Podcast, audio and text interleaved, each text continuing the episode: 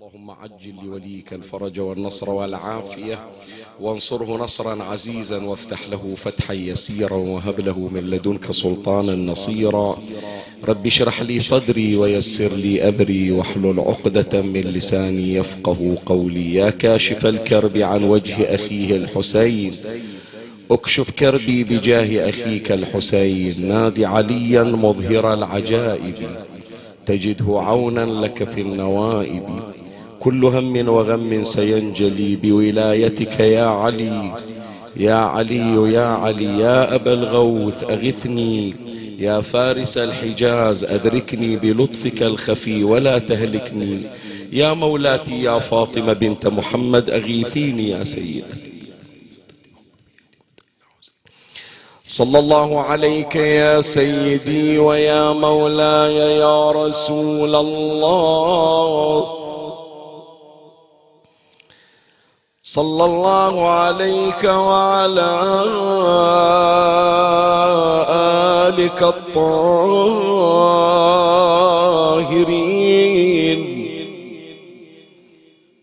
فاز من اعتصم بكم وامنا من لجأ إليكم يا رحمة الله الواسعة.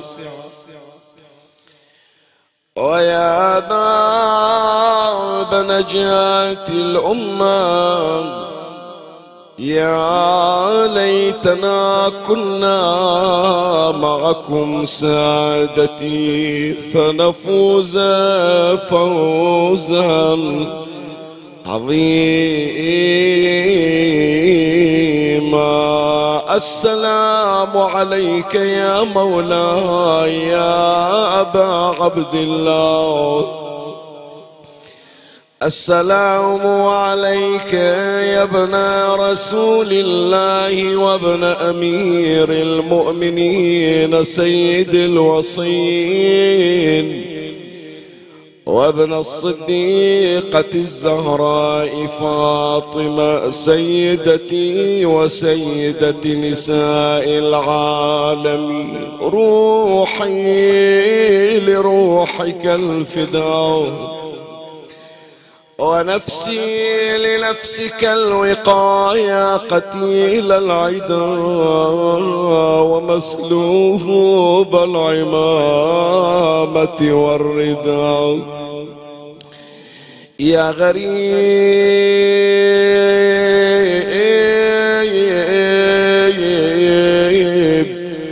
يا مظلوم.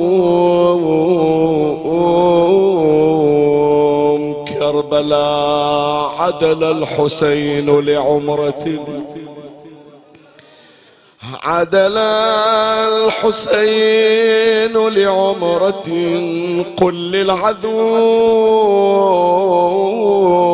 يكف عذلا وأحل من إحرامه إذ حجه لم يتفق له. والبيت ماج وذا قليل عند فقد الفيار عصلايا وعلى الضجيج. من الحجيج فرنة في جنب عولا ما راعهم إلا الحسين إلى العراق يسوق رحلة ما راعهم إلا الحسين إلى العراق يسوق رحلة عمرة عمرة النبي قال الحرب بالسيف. عمرة عمرة طاعوا فدى النصر الدين.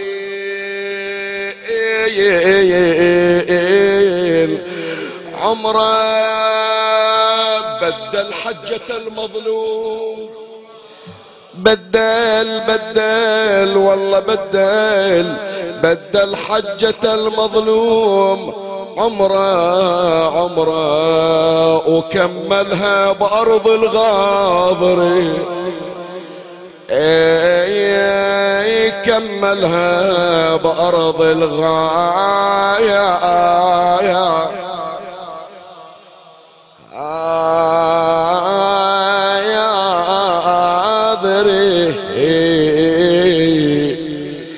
واسعى واسعى. أبو علي يقول لجاهد لنصر الدين. واسعى واسعى. وجروح القلب يا واسعى واسعى. ليش واسعى جروحك أبو علي؟ قال أطوف بجثة العباس. واسعى واسعى العالي الأكبر براض الغاضري العلي الأكبر براض الغاية.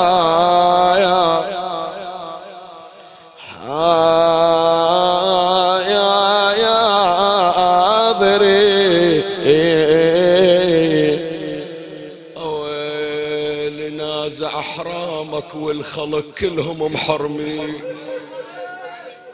والبيت بك متشرف ومسرور يا حسين. يقلها نزعت حرام حج دون الأسلام.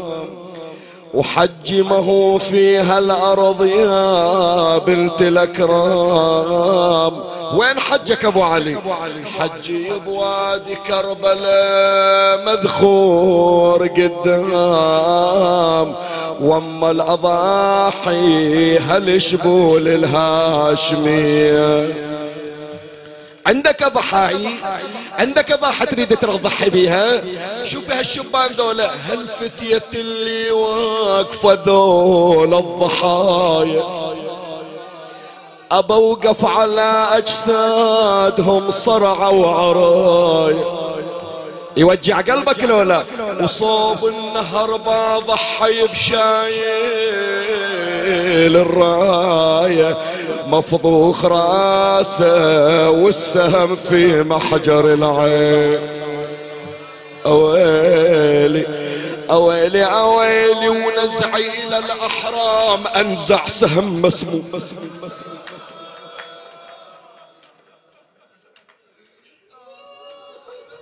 حيرها السهم حيرها.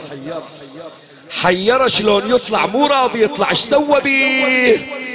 نزعي إلى الإحرام بنزع سهم مسموم. من وسط قلبي ويمتلي جفي بالدموم.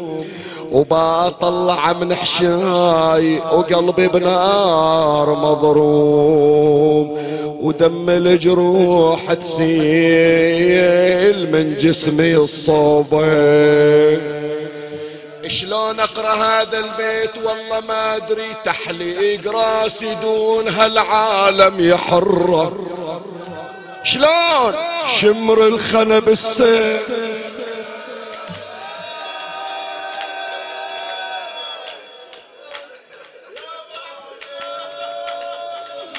لو ما خطر هالبيت إلا ورا شلون أخطره ما أدري. تحليق رأسي دون هالعالم يحر شمر الخنا بالسيف حزن حرير ويهبره ويصعد على صدري. وأنا بحرة الغبرة وانت على الناقة وعلى جسمي تمري. بطلع يعني من الخيمة أبو علي؟ ما متعودة أطلع حتى قبر أمي ما تودوني إلا أنتون. شي طلعني حافية بروحي أمشي في البراري. إي والله وطلعت طلعت ذاك اليوم. أنا لا طالعة ولا ماشية دروب الشاق زينب أعطوني مهلة شوية. أنا لا طالعة ولا ماشية دروب الليل جاني وامسى الغروب. وما أدري الدرب يا ناس أي صوب أي صوب. شفتك على التربان مقلوب. عطني مهلة شفتك على التربان. مقلوب عريان يا ابن امي بلثو. شفت القلب بالسهم بصيور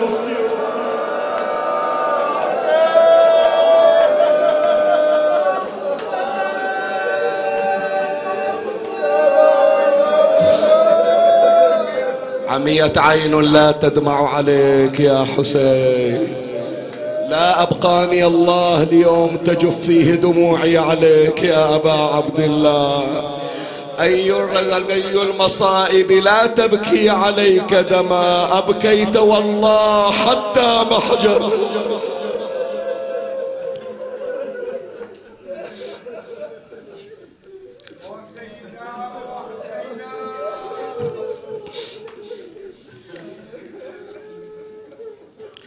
لما عزم الإمام الحسين عليه السلام على الخروج إلى العراق قام خطيبا فقال الحمد لله وما شاء الله ولا حول ولا قوة إلا بالله. وصلى الله على رسوله وسلم. خط الموت على ولد آدم. مخط القلادة على جيد الفتاة. وما أولهني لا أسلافي. اشتياق يعقوب إلى يوسف. وخير وخير لي مصرع أنا لاقي. كأني بأوصالي يتقطعها عسلان الفلوات بين النواويس وكرت فيملأن مني أكراشا جوفاع وأجربة سغباع لا محيص عن يوم خط بالقلم. رضا الله رضانا أهل البيت نصبر على بلائه ويوفينا أجور الصابرين. لن تشذ عن رسول الله لحمته وهي مجموعة له في حظيرة القدس. تقر بهم عينه وتنجز لهم وعده من كان فينا باذلا مهجته موطنا على لقاء الله نفسه. فليرحل معنا فإني راحل مصبحا إن شاء الله.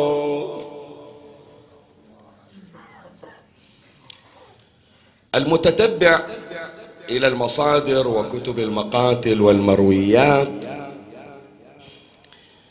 بعد فراغ الإمام الحسين عليه السلام من هذه الخطبة الشريفة والتي كانت آخر إلقاء للحسين عليه السلام في المسجد الحرام أقول من كان يتتبع كتب المصادر والتاريخ يقف على أن هذا الخطاب من الإمام الحسين عليه السلام ترك صدى في قلوب الجماهير إما على شكل أفراد أو على شكل جماعات. على شكل أفراد نقل عن بعضهم أنه كان يسمع وقف دموعه كصب المطر. من يجي يتوضأ بعد ما فرغ الحسين عليه السلام من الخطبة إذا هذا السامع يجي يتوضأ يسمعون دموعه تنزل حزنا على الحسين مثل المطر من ينزل. هذا على مستوى الأفراد على مستوى الجماعات. كثيرون خرجوا خلف الحسين عليه السلام يتمنون منه أن يعدل عن رأيه ويرجع لإكمال حجه. إذ لا يتصورون الحج من غير الحسين عليه السلام. طبعا من غير داعي إلى ذكر الأسماء كمحمد بن الحنفية أو عبد الله بن عباس أو عبد الله بن جعفر أو غيرهم أو عبد الله بن عمر أو هؤلاء جميعا. بس المجموع الروائي أن خطاب الحسين عليه السلام ترك أثرا في النفوس. وهذا ما يقدر كل واحد يسوي. يعني خلي واحد غير الحسين عليه السلام يوقف في المسجد الحرام يقول يا جماعة ترى أنا تارك الحج باكر ماشي. ما يسوي أثر مثل اللي سواه الحسين. ليش الإمام الحسين عليه السلام أحدث هذا التأثير؟ طبعا أولا لمقامه الشريف. حسين مو رجل نكرة. حسين ليس شخصا مغمورا. الحسين علم الأعلام. الحسين الرمز الأوحد آنذاك وفي كل آن. إي نعم. إضافة إلى ذلك وهو صلب الحديث اللي نريد نتحدث عنه. الحسين عليه السلام بخلاف ما يتصور البعض. يعني لا تتصور الحسين طلع من المدينة وإجا بس يريد يحرم ويحج ويمشي. لا. الحسين استقام مدة حسب جنابك.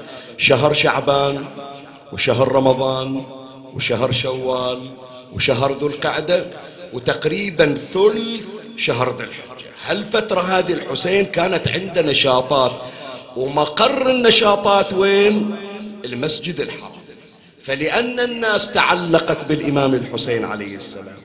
وهذه الفترة الأشهر اللي قضاها الحسين عليه السلام في مكة كانت تعد فترة ذهبية. ما رأى الناس مثلها. فلهذا كانوا في غاية التأثر لفراق الإمام سلام الله عليه. يعني.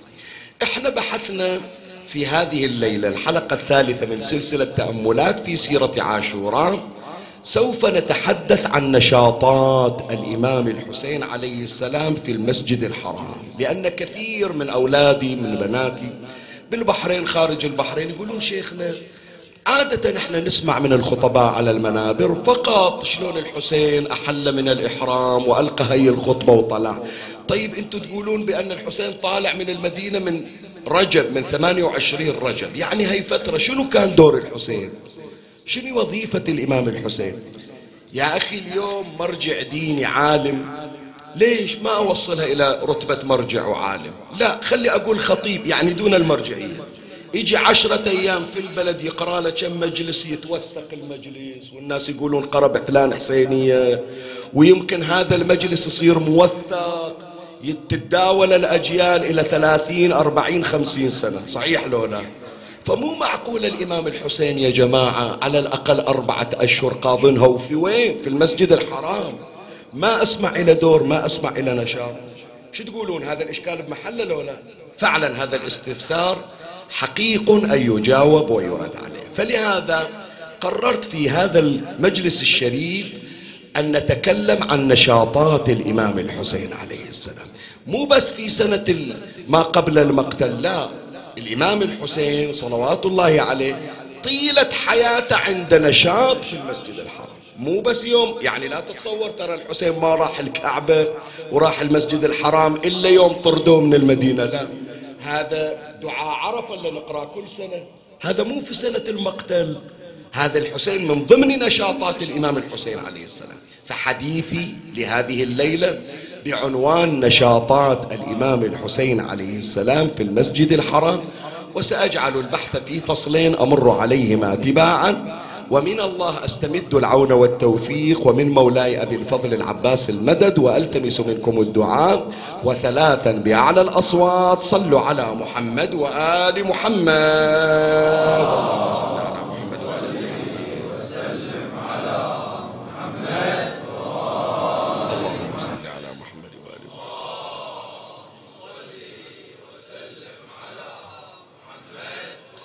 اللهم صل على محمد محمد وعجل فرجه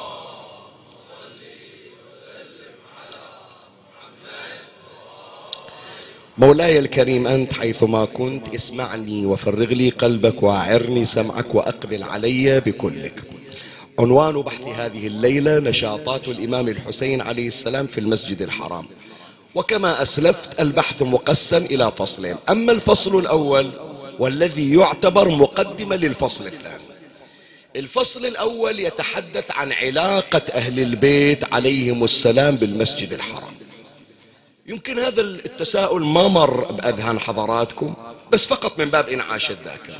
شو تتصورون يا إخواني؟ أهل البيت يعني ابتداء من النبي صلى الله عليه وآله مرورا بالأئمة المعصومين عليهم السلام.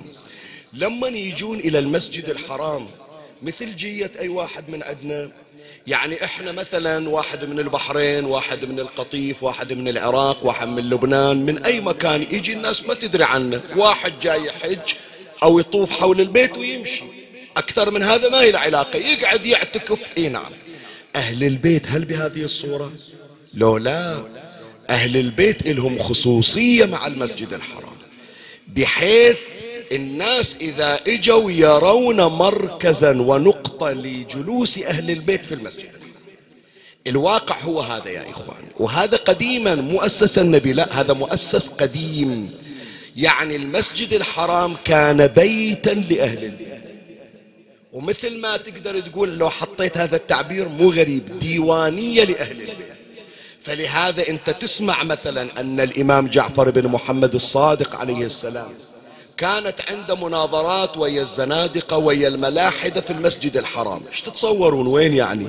يعني الإمام يطوف حول الكعبة وهو يتناقش؟ لا. أكو هناك مقر في المسجد الحرام أكو هناك مقر أشبه بالديوانية أشبه بالمجلس. يجلس فيه أهل البيت عليهم السلام. وجلوسهم مو للتسلية ولا لمجرد التعبد وإنما لقضاء حوائج الناس. مثلا من القضايا هي سريعا الإمام الحسن عليه السلام. يقعد بهذا المكان وإذا سمع واحد مثلا بالطواف يقول يا ربي أنا علي دين. يطلع الإمام من مكانه يجي. إيش قد دينك؟ هل قد دينك؟ تفضل هذا دينك أخذه. سيدي ليش تكلف نفسك؟ أنا ما نادى يقول أنا مكاني هذا المكان حتى أقضي حوائج الناس.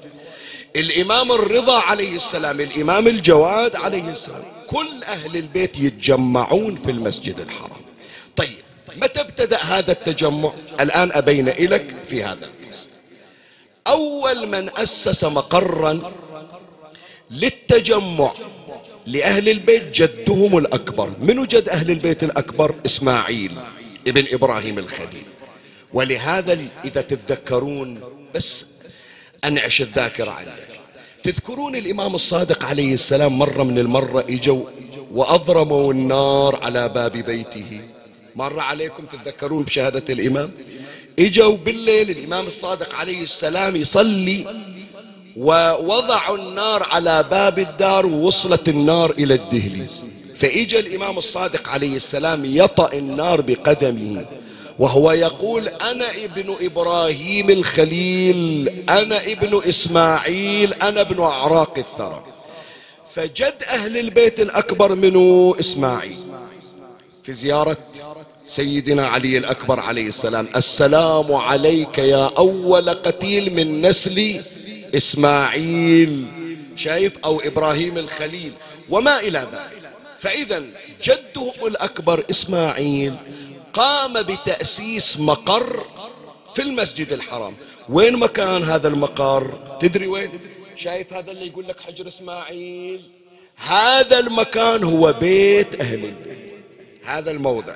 وهذا المكان كان يتخذه أهل البيت للجلوس ولقضاء حوائج الناس وللإجابة على المسائل وللإفتاء ولقضاء جميع حوائج من يأتي لطلب الحاجة. الآن أمر وياك على النقاط بالتسلسل. أولا بيت إسماعيل نبي الله إسماعيل. الرواية هذه يذكرها صاحب كتاب منائح الكرم. هذا مصدر سني مهم في آه تاريخ المسجد الحرام. صاحب الكتاب اسمه علي بن تاج الدين السنجاري يقول فأوحى الله تبارك وتعالى إلى إبراهيم أن يخرجها يطلع منه هاجر زوجة إسماعيل أم إسماعيل زوجة إبراهيم. فأوحى الله تبارك وتعالى إلى إبراهيم أن يخرجها يعني أن يخرج هاجر وابنها منو ابنها؟ إسماعيل وابنها إلى مكة المشرفة. ثم قال فأنزلهما موضع الحجر وأمرهما أن يبنيا عريشا. ذاك الوقت بعد ما انبنت الكعبة الكعبة ما انبنت إلا يوم إسماعيل صار عمره 12 سنة. بعد طفل الكعبة ما مبنية. جابهم إلى مكان حجر إسماعيل. وقال لهاجر هذا المكان أنت وابنك سووا لكم عريش بهذا المكان. فأنزلهما موضع الحجر وأمرهما أن يبنيا عريشا وقام ليرجع. شوف الابتلاء اللي مر على الأنبياء شلون. بر مو مسكون. وهذه امرأة مرضعة والمكان حار ومو مأهول. ماكو أحد يساعدهم. نزلها وقال يلا هاجر في أمان الله.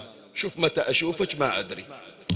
التفتت إلى حسب الرواية وهم أكو روايات من عندنا. إحنا الشيعة هم تذكر هذا الكلام. فقالت له هاجر. الله أمرك بهذا. ترى أنت ما تسويها أنت حنون نعرفك أنت الغريب ما ترضى عليه. تشوف غريب تروح الساعدة. شلون تخلي مرتك وابنك الرضيع وتمشي عنه؟ بس أكيد هذا أمر من الله. الله أمرك بهذا؟ قال نعم. قالت إذا لا يضيعنا. روح الله وياك. شوف اليقين شلون. شوف اليقين شلون. روح الله وياك مش بدربك الله ما قال لك نزلنا إلا أكو سر. وفعلا صار سر. تفضل هذه الكعبة. وهذا بئر زمزم وهذا الحجر وهذا المسعى كله بمركات هالمرأة وطفلها الرضيع واليقين الذي كان عند هذه النساء فتقول له الله أمرك بهذا؟ قالت قال نعم. قالت إذا لا يضيعنا. ومشى إبراهيم وقامت هاجر بعد أن نبع ماء زمزم ببناء عريش في وين؟ في موضع إسماعيل موضع حجر إسماعيل. هذا أول بداية مقر التجمع عند كبر إسماعيل. شوف إيش سوى والآن راح تتعجب. هي لازم تخليها عندك هالمعلومة حتى إذا الله عطانا وإياك إن شاء الله الاعتمار أو الحج وإجيت الطوف حول حجر إسماعيل. تعرف هذا البناء اللي تعبر عليه هذا القوس الرخامي من تمر عليه تعرف داخله إيش موجود. أريدك تعرف مكان هذا الموضع إيش موجود. الرواية ينقلها إمامنا جعفر بن محمد الصادق عليه السلام. يقول هذا المكان اللي تشوفه القوس ترى مقبرة تدري لو ما تدري؟ اي مقبرة. مقبرة منو مدفون فيها؟ هي الرواية المفروض أنها عادية لكن تلمس العاطفة شوية. لما تتأمل فيها تحرك العاطفة شوية. يقول الإمام الصادق عليه السلام دفن في الحجر مما يلي الركن الثالث. وين الركن الثالث؟ يعني جنابك تبدي من الحجر الأسود؟ تجي للحجر الثاني اللي اسمه الحجر الشامي أو العراقي تطلع من الشامي تطلع من الشام تروح للعراقي من العراق تروح إلى أو العفو من الحجر الأسود إلى الحجر العراقي إلى الركن الشامي إلى الركن اليماني. من تجي إلى هذا الركن اللي قبل اليماني يعني نهاية الحجر حجر إسماعيل نهاية هذا القوس الرخامي. هل ما كانش مدفون؟ الإمام الصادق عليه السلام يخبرنا.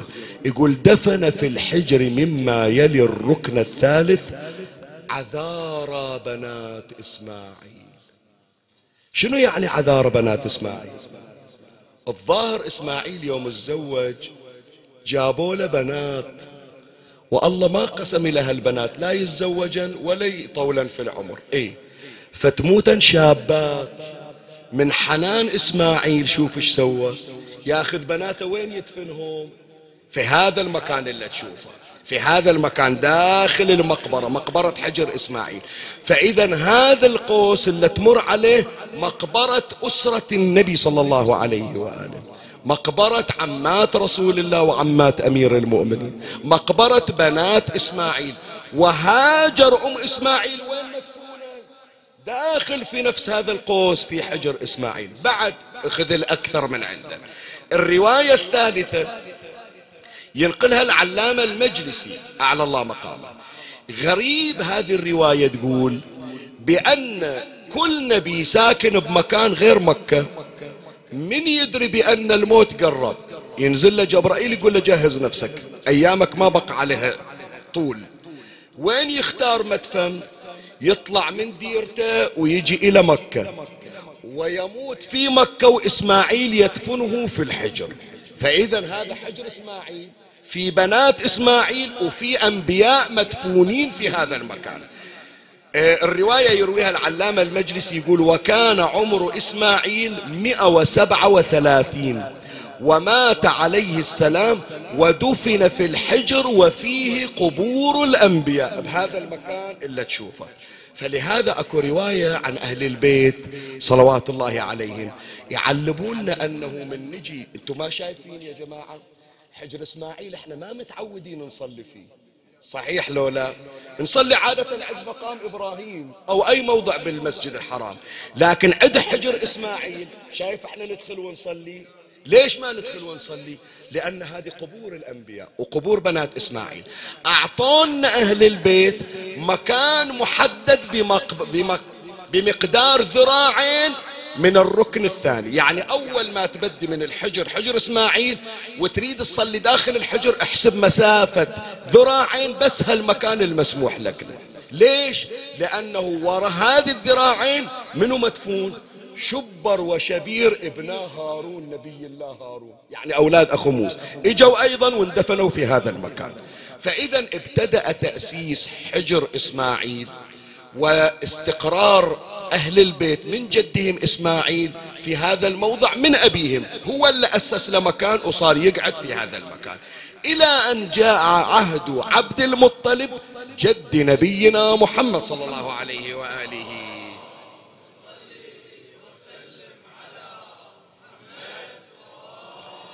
عبد المطلب جد النبي أحيا سنة جده إسماعيل.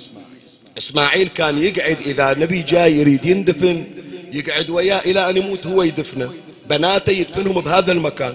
اللي يجي عنده حاجة تنقضي حاجته بهالمكان. بعد راح إسماعيل تغير وضع مكة.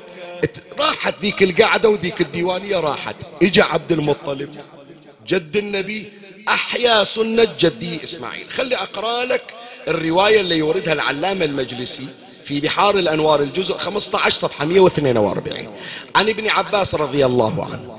قال كان يوضع لعبد المطلب فراش في ظل الكعبة. لا يجلس عليه أحد.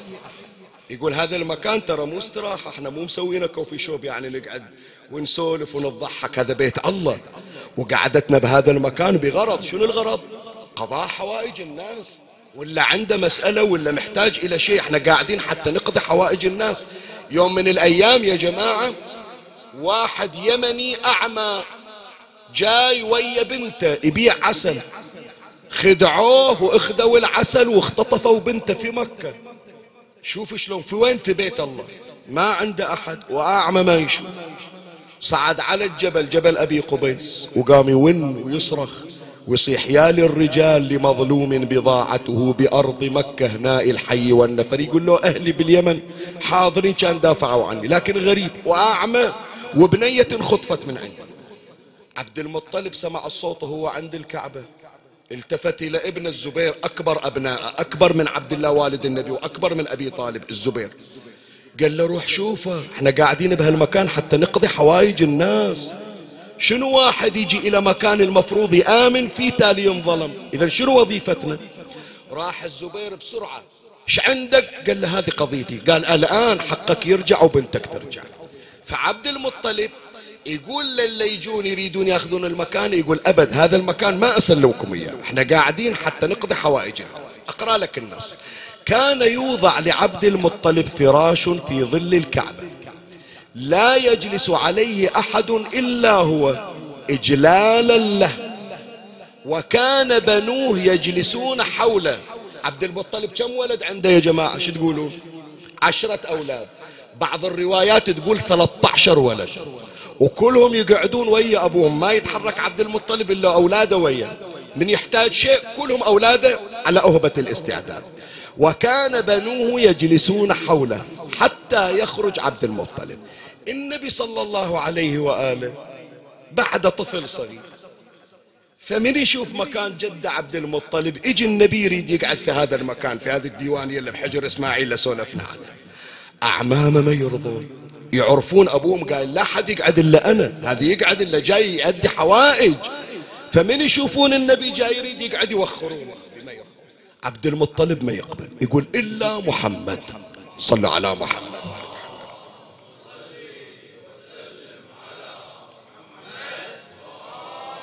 اسمع الرواية حتى تنعش قلبك أكثر وأكثر بحب النبي صلى الله عليه وآله.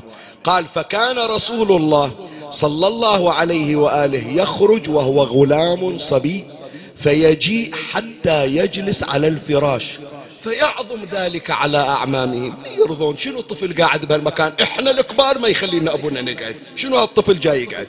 فيعظم ذلك على أعمامه ويأخذونه ليؤخروه. فيقول لهم عبد المطلب إذا رأى ذلك منهم دعوا ابني. خلوه هذا المكان ترى إحنا مؤسسين إلى. دعوا ابني فوالله إن له لشأنا عظيما. إني أرى أنه سيأتي عليكم يوم وهو سيدكم. بأعلى أصواتكم صلوا عليه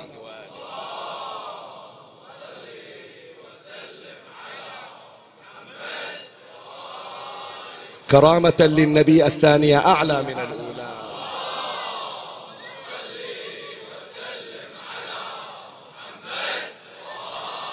رزقكم الله حب المصطفى اجعلوا الثالثة أعلى من الاثنتين. الله.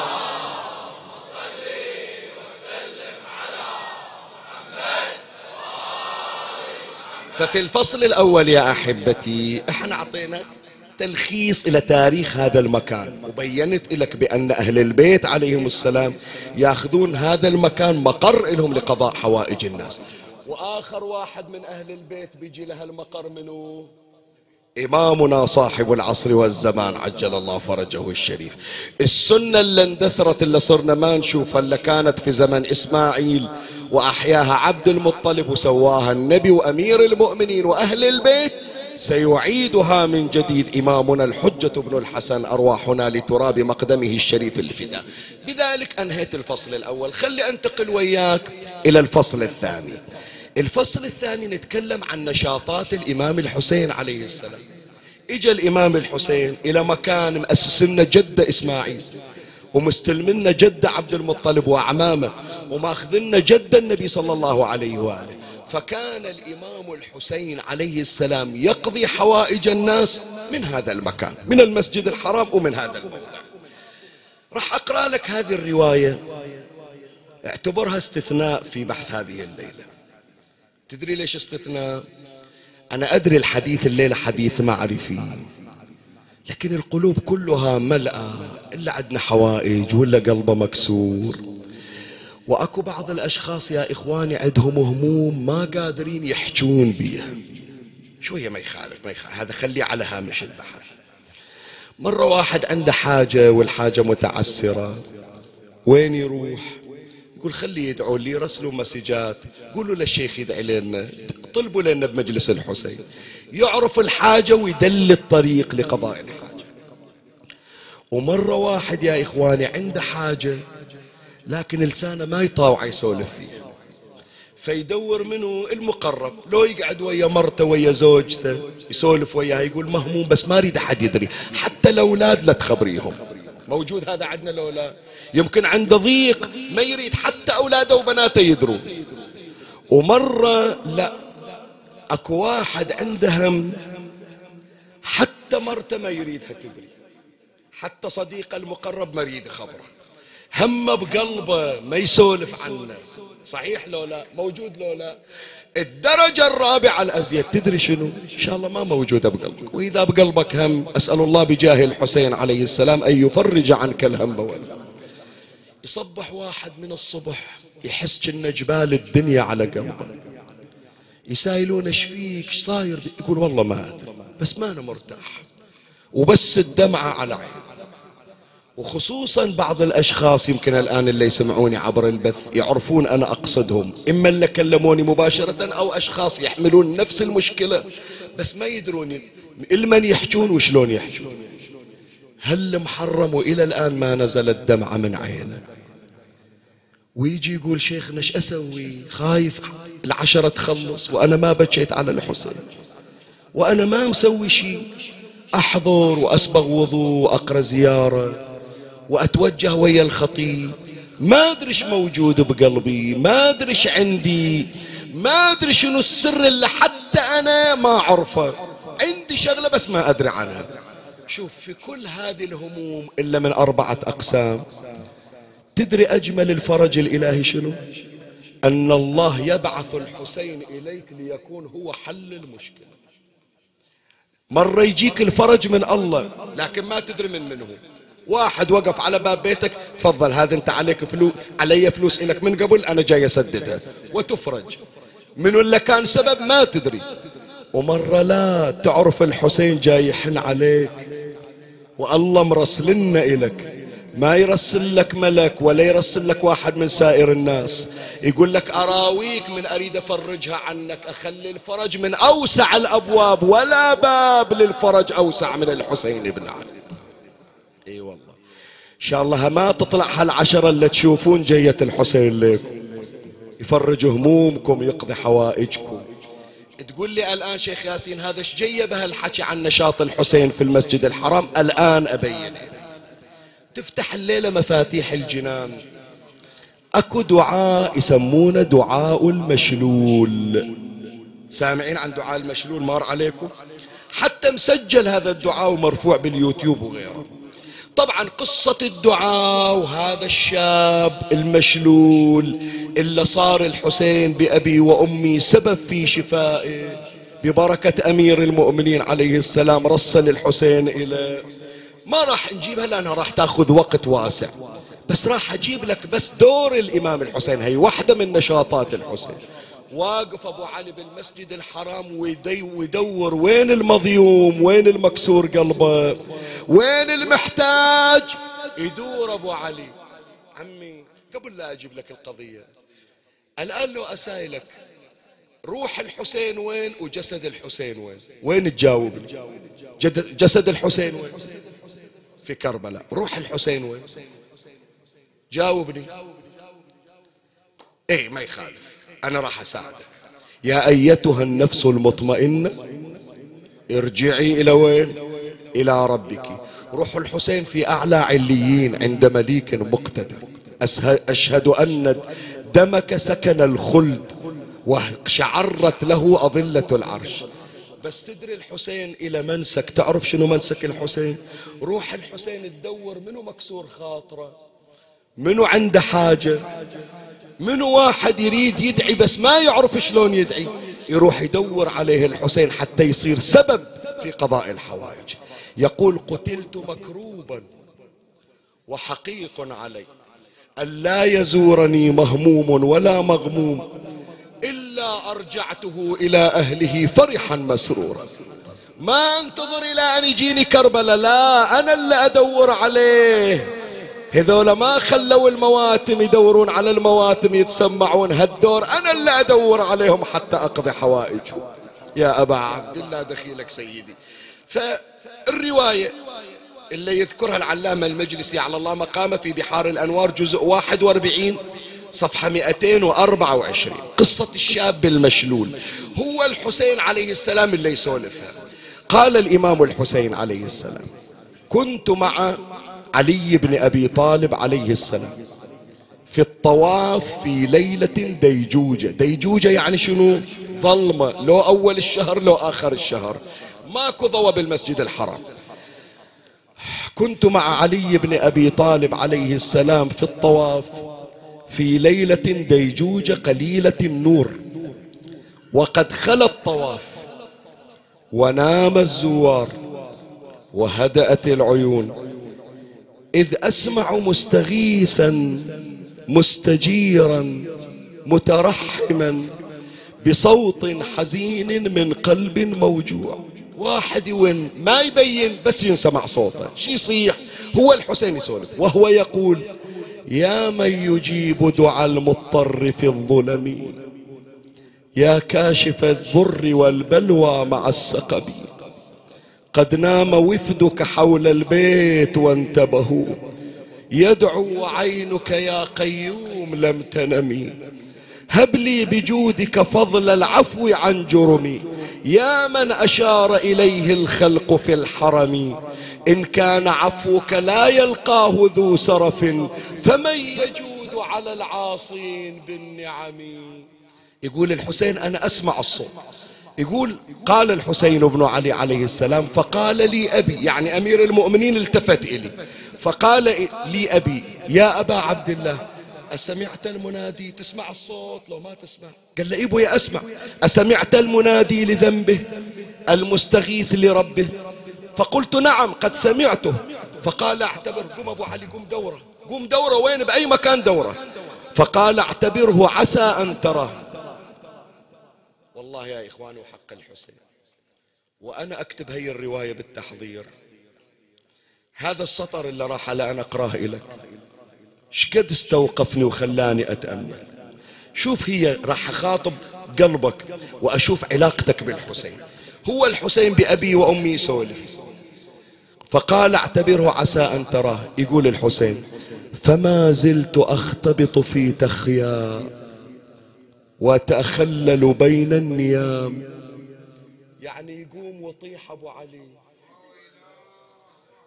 هو يقول المكان ظلمة نور ماكو والناس بيهم ناس نايمين وناس ساجدين. وهذا اللي يون كاسر خاطري. نيالك والله. عرفت إيش راح أقول لك؟ وحلال المشاكل. علي يقول له أبو علي روح دور عليه. لا تخليه وين ما نقدر نسمعه. الحسين يقول أتخبط في الديجاء أم قوم وأطيح. كل ساعة ورجلي تضرب بواحد. كأن الحسين يقول جاينك والله ما أخليك. يا أبا عبد الله دخيلك يا سيد. حن علينا يا حسين.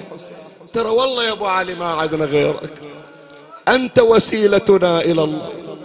إحنا نسوى يا حسين؟ أقول هالكلمة نيابة عن القاعدين. أنا محتاجينها وهم أحكي عنكم.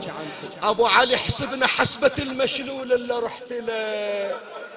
وتعللنا بس أبو علي لا تطيح على وجهك على حسابنا. كفاية أختك زينب خلتك تقوم وتطيح على وجهك يا حسين.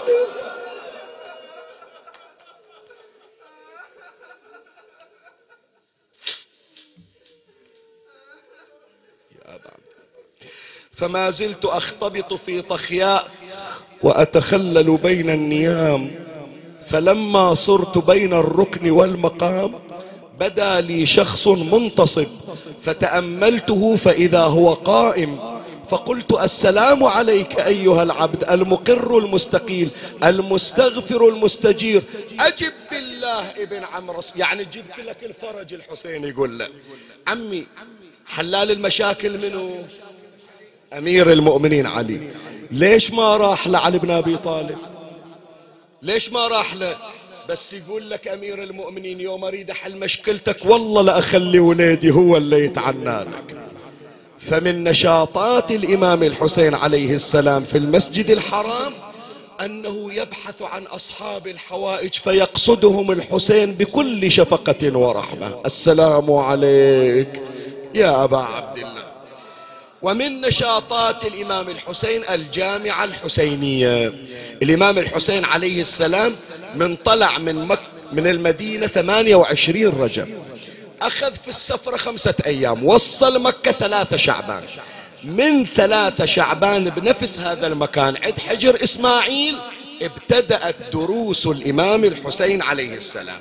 يرويها العلامة المجلسي وهي مسك الختام. قال ولما دخل الحسين عليه السلام مكة كان دخوله إياها يوم الجمعة لثلاث مضين من شعبان. دخلها وهو يقرأ ولما توجه تلقاء مدين قال عسى ربي أن يهديني سواء السبيل. ثم نزلها يعني نزل مكة وأقبل أهلها حط بالك وأقبل أهلها ومن كان بها من المعتمرين وأهل الآفاق كلهم ياخذون دروس الحسين.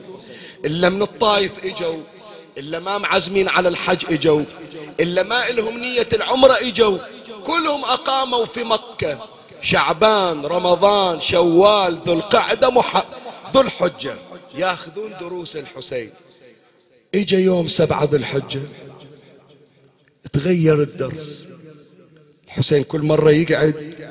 والناس من حوله تنظر إلى وجهه كفلقة القمر يحدثهم بفضائل أبيه وجده. يوم سبعة ذي الحجة لا ما قعد بمكانه اللي يقعد به إسماعيل وعبد المطلب والنبي وأمير المؤمنين. شافوه صعد على المنبر وصاح خط الموت على ولد آدم مخط القلادة. على جيد الفتاة. كل واحد يطالع الثاني من القاعدين إيش عند الحسين اليوم تغير خطابه؟ مو هذا حكي كل يوم اليوم إيش صاير بأبو علي؟ يحكي على المنبر والدمعة على خده يكسر الخاطر. قال وما أولهني إلى أسلافي اشتياق يعقوب إلى يوسف. وخير لي مصرع. أنا لاقي خير أبو علي اسم الله عليك. أي مصرع؟ قال كأني بأوصالي.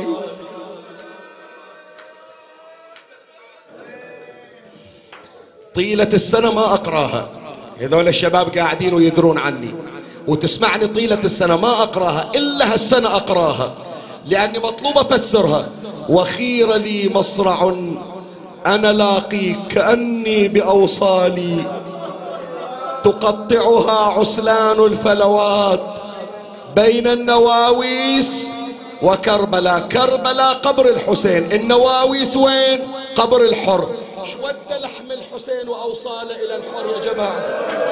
رد علي رد علي لا تبكي. أول رد علي تالي أخليك تبكي. شوداها إلى الحر عشرة كيلو. إلى أعوجية إلى أعوجية أربعين حافر على صدره. ما تسحق عليه وتمشيه الظل واقفة. تشيل رجل وتنزل رجل.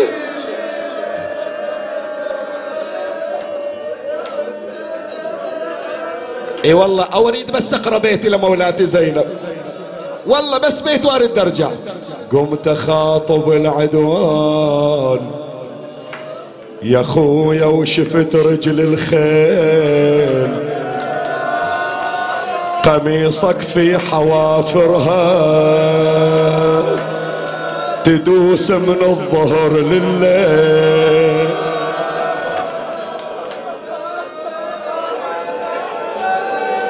يا أبا عبد الله اسمع أصوات شيعتك يا حسين. يقول إمامنا الصادق رحم الله تلك الصرخة التي كانت من أجلنا. كأني بأوصالي تقطعها عسلان الفلوات بين النواويس وكربلاء فيملأن مني أكراشا جوفا وأجربة سغبا. لا محيص عن يوم خط بالقلم. رضا الله رضانا أهل البيت. نصبر على بلائه فيوفينا أجور الصابرين. لن تشذ عن رسول الله لحمة وهي مجموعة له في حظيرة القدس يقر بها عينا وينجز بها وعده. ألا ومن كان باذلا فينا مهجة؟ أريد الصيحة من عندك نهاية الخطاب.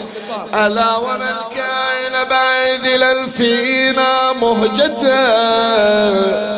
ملقي موطنا على لقاء الله نفسه.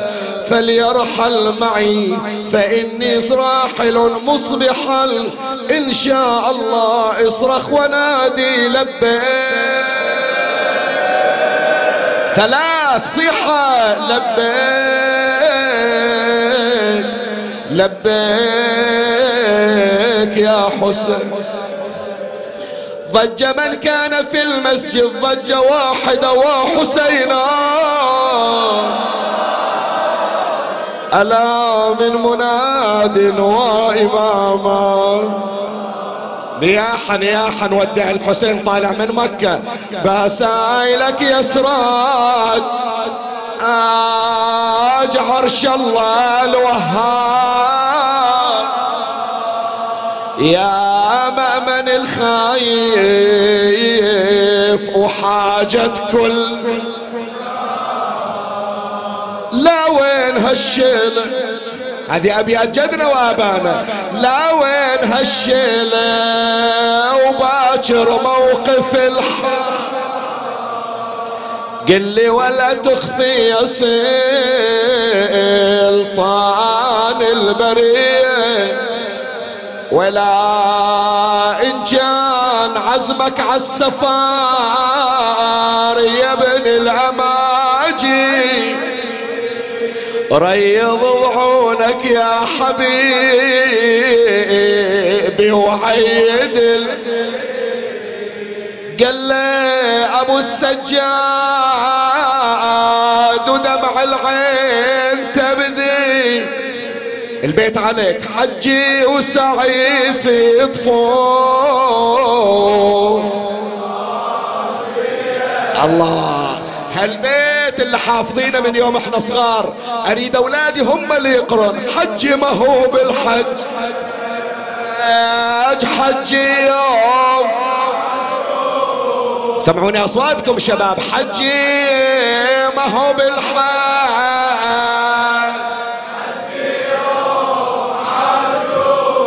صدري الكعبة والحجار نح وأما الحجر ابني علي الأكبر المبروك حجي وطوافي في طفوف الغار. الحاج عنده أضاحي عندي ضحايا عندي ضحايا ما أحد ضحى مثلهم. عندي ضحايا بكربلاء الشباب الأرض ترجف والسماء تبكي. حجي وسعي في طفوف الغار. كم ذبيحة عندك أبو علي؟ كم مضحية؟ يقدمون وحدة ثنتين. كم وحدة؟ أبوقف على سبعين جثة. أبا أوقف على سبعين جثة. قطعوه وقطرة مية والقلب ما سقوه ويلي عليهم يوم قاموا يذبحون أنا عاينهم ودمعاتي جري تعالوا شباب وقفوا تعالوا. تعالوا خلي أراوي الناس الضحايا قبل لا أمشي. أوقف أبو فاضل. أوقف أبو فاضل أنت أول واحد. أنت كبش الكتيبة. تعال يا القمر يا شبيه رسول الله تعال. أوقف صوب عمك. وقف صوب عمك كتفك بكتفه وقف وياه تعال يا العريس. تعال يا أبو 13 سنة تعال. اصطف وياهم اصطفوا الشبان. قال جيبوا لي طفل أبو ستة أشهر.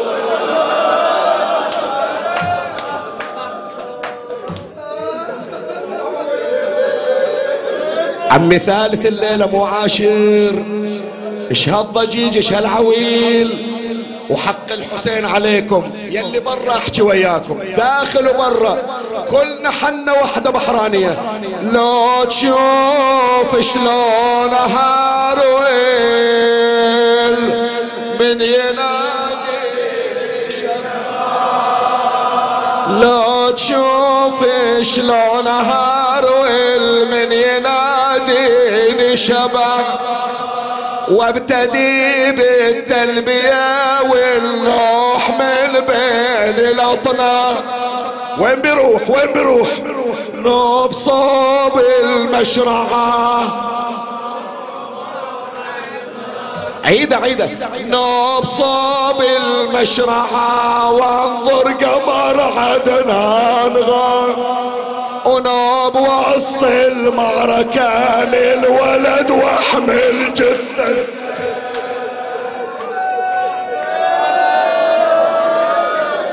تقدر تسمع بقرة؟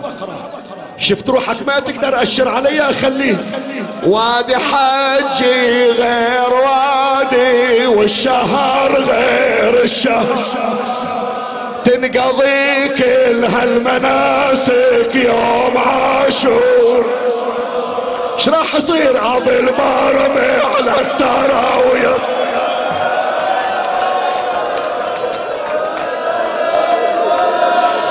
اظل مرمي على الثرى ويصعد على صدر الشمر. يقطع وداج ومهجتم